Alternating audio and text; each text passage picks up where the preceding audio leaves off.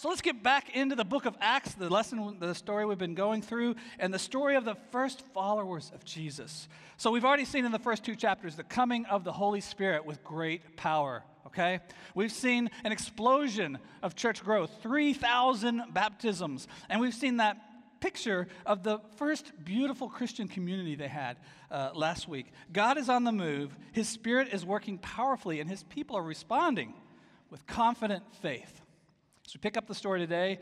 We're going to go through chapters three and four, at least most of it. And the power of the Spirit ramps up even more, okay? So does their courage, so does the boldness of their faith. Let's begin in Acts chapter 3 when we first see the disciples of Jesus engaging in a bold ministry, okay? Here, Peter and John encounter a beggar who was crippled from birth, and he asked them for money. Let's pick it up in verse 6. Peter said, Silver or gold I do not have, but what I do have I give you. In the name of Jesus Christ of Nazareth, walk. Taking him by the right hand, he helped him up, and instantly the man's feet and ankles became strong. He jumped to his feet. He began to walk. Then he went into the temple courts with them, uh, walking and jumping and praising God. Amen? You know, when all the people saw him walking and praising God, they recognized that's the same guy you know, who used to sit begging at the temple gate called Beautiful. And they were filled with wonder and, and amazement at what had happened to him. What an incredible story. Have you ever seen God do more than you imagined? Have you ever seen God do more than you even asked him to do? Hey, yeah, give it up. Yeah, God does amazing things. How did you respond? Well, this guy, he responds in the most appropriate way, giving glory and praise to God. And the people were amazed. And that's a nice story, isn't it? And if only Peter and John had just walked away at that point, right? Take the win, go on your way, right? But no. They lived out their faith in spirit led action and in bold ministry, but they did not stop there. They didn't just live their faith, they spoke the message. They left no room for other interpretations or lesser explanations. They witnessed about Jesus. They connected this event to the resurrection power of Jesus. They followed their bold ministry with a bold message. A crowd gathers, and Peter says, Why are you surprised? As if we made this man walk by our own power. And then he points to Jesus. He says, This Jesus whom God has glorified, but you have disowned. Look at verse 15. Peter says, You killed the author of life, but God raised him from the dead. We are witnesses of this. By faith in the name of Jesus, this man whom you see and know has been made strong. It is Jesus' name and faith that comes through him that has completely healed him, as all can see. And then Peter says in verse 19 and 20, Repent then, turn to God so that your sins may be wiped out, that times of refreshing may come from the Lord, and that he may send the Messiah who has been appointed to you, even Jesus. So Peter seized the moment and he spoke the life giving truth about Jesus. Uh, here's what I want to say to us about this today Are we willing to speak the words that explain our faith? Is there someone in your life that knows you're a follower of Jesus? They know you go to church, but maybe you've never spoken to them to tell them why. Why are you here this morning? Why are you a follower of Jesus? You know, uh, it doesn't have to be a complicated speech. In fact, it's better if it's not fancy talk. You have a testimony. You are the best witness for how Jesus has changed your life, okay? Uh, what following Jesus means to you. What you were like before Jesus became Lord of your life. What caused you to seek Jesus out, to cry out to help from God. And then what God has done to shape you and grow you, okay? Since you said no more to the old way of life and you said yes to following Jesus. How has that changed your life? So do this this week, church. Pray for someone you know that needs the Lord. Don't pray for the opportunity to come up to talk to them. I mean, yes, you can do that, but what about not doing just that? How about reaching out to someone and saying, hey, I'd like to talk? There's some stuff that's really important to me I've been wanting to share with you. You know, it's a nice story again. And now, okay, everything's good. It's all wrapped up nicely, right? Nope. Peter and John were about to take it up another notch. From bold ministry and a bold message to a bold kind of faith that requires the courage of ordinary men. So, those religious leaders, they were not happy because the teaching about Jesus' resurrection undermined their power, undermined their authority and their teaching. So, as we move into chapter 4, we see that they threw Peter and John in jail. But that many who heard the message believed, and the number of men grew to 5,000. The church is still growing, but Peter and John are now hauled into court, and they're asked, By what power or name did you do this miracle? Let's read verse 8 through 12. Then Peter, filled with the Holy Spirit, said to them, Rulers and elders of the people, if we are being called to account today for an act of kindness shown to a man who was lame, and we're being asked you know, to, to how he was healed, then know this, you and all the people of Israel. It is by the name of Jesus Christ of Nazareth, whom you crucified, but whom God raised from the dead, that this man stands before you healed. Jesus is the stone you builders rejected, which has become the cornerstone. Salvation is found in no one else, for there is no other name under heaven given to mankind by which we must be saved. And there it is. That's the hinge point right there. That's the bold, no compromise position that Jesus requires all of us to contend with. Okay? It's a fork in the road, and you must take it. Is there anyone or anything else that can save you? And will you testify about it? Is there anyone or anything greater than Jesus in your life? Is anything else king? Check out the next, next verse. When they saw the courage of Peter and John and realized they were unschooled, ordinary men, they were astonished and they took note that these men had been with Jesus. How cool is that? Note the courage of ordinary people who have been with Jesus. It's noteworthy. It was then, it is now. And when we speak up and say why Jesus is changing our life, it becomes even more potent. When we do it with the boldness, but also the love that comes from Christ towards the people we want to reach, it's even more powerful. In verse 17 and 18, they tell them, Stop this message from spreading anymore. And they command them not to speak or teach in the name of Jesus. So, Peter and John, now they have another easy way out, okay? Okay, just don't, just don't, just stop talking about this Jesus guy. Will they take the comfortable, safe way? What do you think? Listen again to the words of these courageous, unschooled, ordinary men. Verse 19. But Peter and John replied, Which is right in God's eyes, to listen to you or to him? You be the judges. As for us, we cannot help speaking about what we have seen and heard. They were so impacted by the life and the teachings and the resurrection of Jesus, they couldn't stop talking about him. Hmm. Amazingly, they were let go. Because it says all the people were praising God, and the man who was healed was over 40 years old. I used to think 40 was old. it's very young. So now the disciples relax, right? They hunker down, they keep quiet. They're like, whew, we dodged a bullet. We just, now we're, we're okay. Not quite. Peter and John go back, and now they tell the more than 5,000 believers that you know, all about this, and it says they raised their voices together in prayer. And listen to their bold prayer, jumping in here at verse 29. A bold prayer. Now, Lord, consider their threats and enable your servants to speak your word with great boldness. Stretch out your hand to heal and perform signs and wonders through the name of your holy servant, Jesus. After they prayed, the place where they were meeting was shaken, and they were filled with the Holy Spirit and spoke the word of God boldly. This has got to be the greatest, boldest, double down, triple down in church history. I mean, the place was shaken, and they were filled with the Holy Spirit and spoke the word of God boldly. Well, that's the story. It's a great one.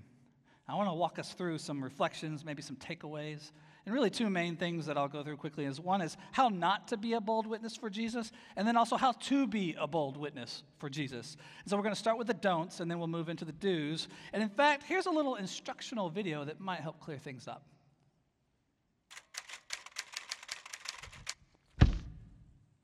When we started off in evangelism, we were like, hey, you're going to hell if you die tonight. Are you mm-hmm. okay with that? One way I like to just mix it up on them, I say, if you died tomorrow, mm-hmm. will you go to hell? Because mm-hmm. they're expecting tonight, because it's immediate, but sometimes that really throws them off.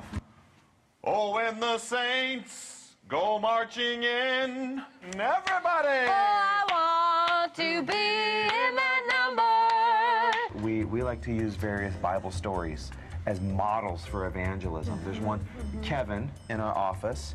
Uh, we we marched around him because he God showed me he was our Jericho. And I'm, I'm kind of the worshiper of the couple, so I, I went in front of him just Yeah. with singing and dancing, and then he followed. trumpet in Zion, Zion. Sound the alarm Sound in the God's alarm, holy holy mountain.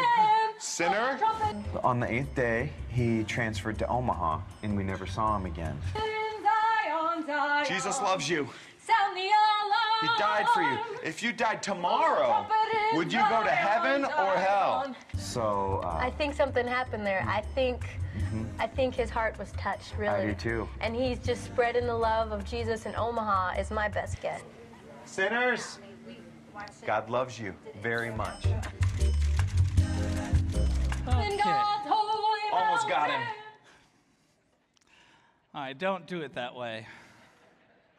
You know, Richard, he made that video years, years ago, and he, and I was, we were talking about the slide, this me- me- message, and he said, uh, "I have got a video. I don't know if you want to use it." I'm like, "Ah, yeah, I want to use it." Uh, but seriously, how to not be a bull? Wait, that's a caricature. That's fun, but like, really, first, don't be a jerk. You know, Peter, the preacher in this story that we just read, he was a real hothead before all of this. And yet, in the letter he writes in 1 Peter, he gives some very pointed teaching on how we're to conduct ourselves, even when we're being mistreated or canceled or even persecuted. Peter gives us a word. In 1 Peter 2:12 he writes, "Live such good lives among the pagans that though they accuse you of doing wrong, they may see your good deeds and glorify God." So remember, this is the same guy from our story today, and think of the hardships and all the persecutions he went through in his life, and yet he writes these other words that I'm going to read now in 1 Peter. He says, Do not repay evil with evil or insult with insult. On the contrary, repay evil with blessing. He says, Always be prepared to give an answer to everyone who asks you to give the reason for the hope that you have, but do this with gentleness and respect. He says, Dear friends, don't be surprised as though something strange were happening to you, but rejoice as you participate in the sufferings of Christ. And if you are insulted because of the name of Christ, you are blessed, for the Spirit of glory and of God rests on you. If you suffer as a Christian, do not be ashamed, but praise God that you bear that name. What an amazing testimony from Peter. We're not victims, we have the victory in Jesus. Can I get an amen for that, please? We have the victory in Jesus. But that road to victory can be really hard. So, in being a bold, vocal, courageous follower of Jesus, we want to do it while displaying the character of Christ. Okay? Let's bring more light than heat. You know, it's easy to complain, it's easy to grumble, it's easy to hit back, but what if we try to connect with people? What if we try to serve them and love them well as agents of reconciliation and redemption? As if God was making his appeal through us, while standing firmly in the humble confidence we have in Christ. So don't be a jerk. And secondly, don't be a know it all. Like I said before, a personal story is better than a polished argument any day. Anyway, it's okay also to say, you know what, I'm not sure about that question you have. Can we look into it together? And third, don't be a self righteous hypocrite. Whether the accusation against us of hypocrisy is fair or not, regardless, the most effective response do you know the most effective response to a charge of hypocrisy? Own our faults. Just admit that we're far from perfect. And in fact, that's a really good transition to talking about our testimony and how we need salvation that comes by the grace of God as much as the next person. And that gives you an entry into your testimony and your story. And so sometimes we have to apologize for the jerks. Sometimes I am the jerk, and I just got to admit it. All right, now briefly, how to be a bold witness for Jesus. First, put your confidence in the Lord, not in yourself, not in your abilities or the things of men. Secondly, keep your focus on Jesus, not on yourself, not on your pet peeves, not on your favorite issues. You know, the world in Peter and John's time, it was a mess back then too, and there were horrible things going on then, but they couldn't stop talking about Jesus. We can put our confidence in the Lord in all circumstances, and that's the third thing. Act, speak, and love boldly like Peter and John. Follow their example. We've got to love boldly because we're not only engaging ideas, we're engaging people, people who are made in the image of God, people that Christ calls us to love and to serve. We can't claim to love our neighbors without a real demonstration of that love. So, love for God and love for others must be what moves us to speak and to act. You know, speaking of a courageous, bold, you know, ordinary men and women, I've been following the story of a church in Ukraine that has sprung into bold action in response to this terrible crisis of these, this Russian army coming and invading their country, and now, this last week, just pretty much reducing their town to rubble. Uh, they've been acting and serving and loving with great boldness and courage, as so many Christians are over there. The Irpin Bible Church is a non-denominational church, very much like ours. In fact, on a map, their city is a, it's a suburb of Kiev, and it's much like the Sugar Land of Houston, is the way it looks like to me. And in a minute, I'm going to show you some video of this church. It begins with what looks like a video report. They were given a report three months ago of their building, their new building that was almost finished. Following that, there's what's obviously kind of their welcome to church video, kind of showing their fellowship and their worship time and letting people know about their church. And then finally, I added some snippets of a few of their songs during their worship services. I want you to take note that these worship clips are from their service on February 20th, just a few days before the invasion began. As you watch this video, I think you'll be struck like I was by just how similar their church seems to ours, even though there's obviously a language difference. A few weeks ago, they worshiped and they fellowshipped together, much like we're doing today. But that was a few weeks ago. After the video, I'm going to share some updates from their church. Let's watch.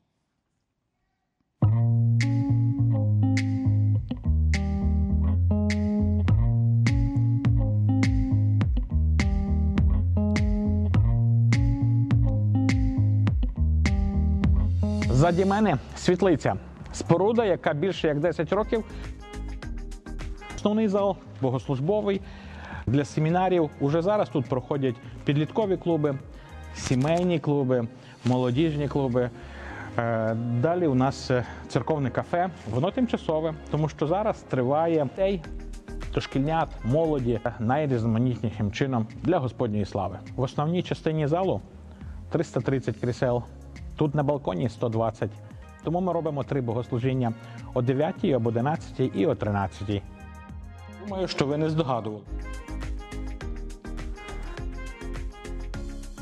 Ірпінську біблійну церкву будемо раді разом з вами розділити спільність.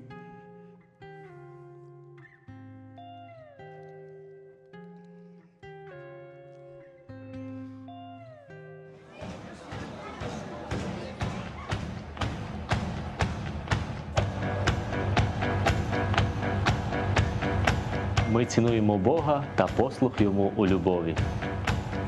Це зрозуміле викладення в умовах сучасної культури.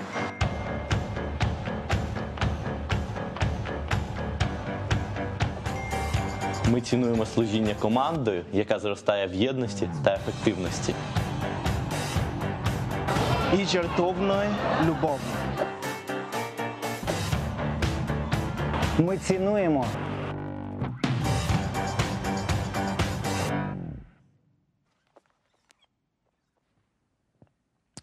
Вітаємо вас, дорогі брати і сестри, друзі, гості Ірпінської.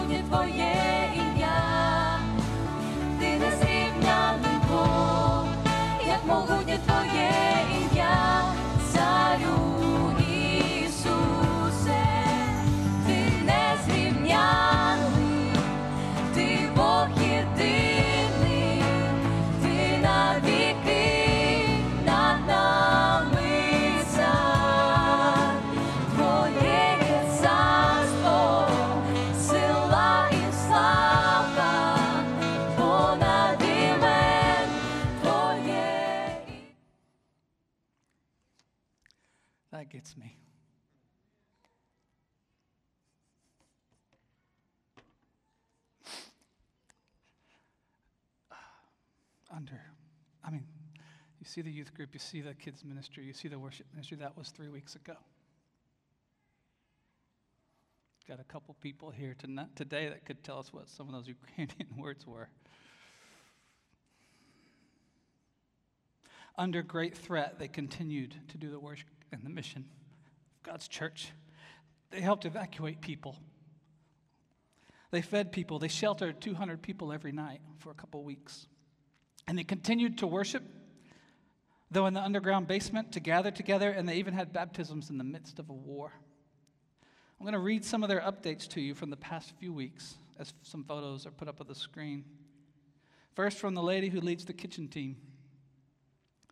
Our church has been taking care of people since the war began, namely cooking food, because even such an ordinary thing is a bright testimony for God's care for us. People who come to our shelter bring everything from their fridge to be shared. Our team decided that nothing should go bad, so we used even some stale bread for vanilla pudding, which impressed all the shelter inhabitants. Sometimes people bring products that are almost defrozen, so we urgently need to do something with them. We made lazy dumplings from defrozen items, which brought much joy to the kids and the pregnant women. Because of working so late, my husband and I have to sneak home in darkness along the side streets to see our own kids. Every day we get more and more courageous. This is from one of the ministers.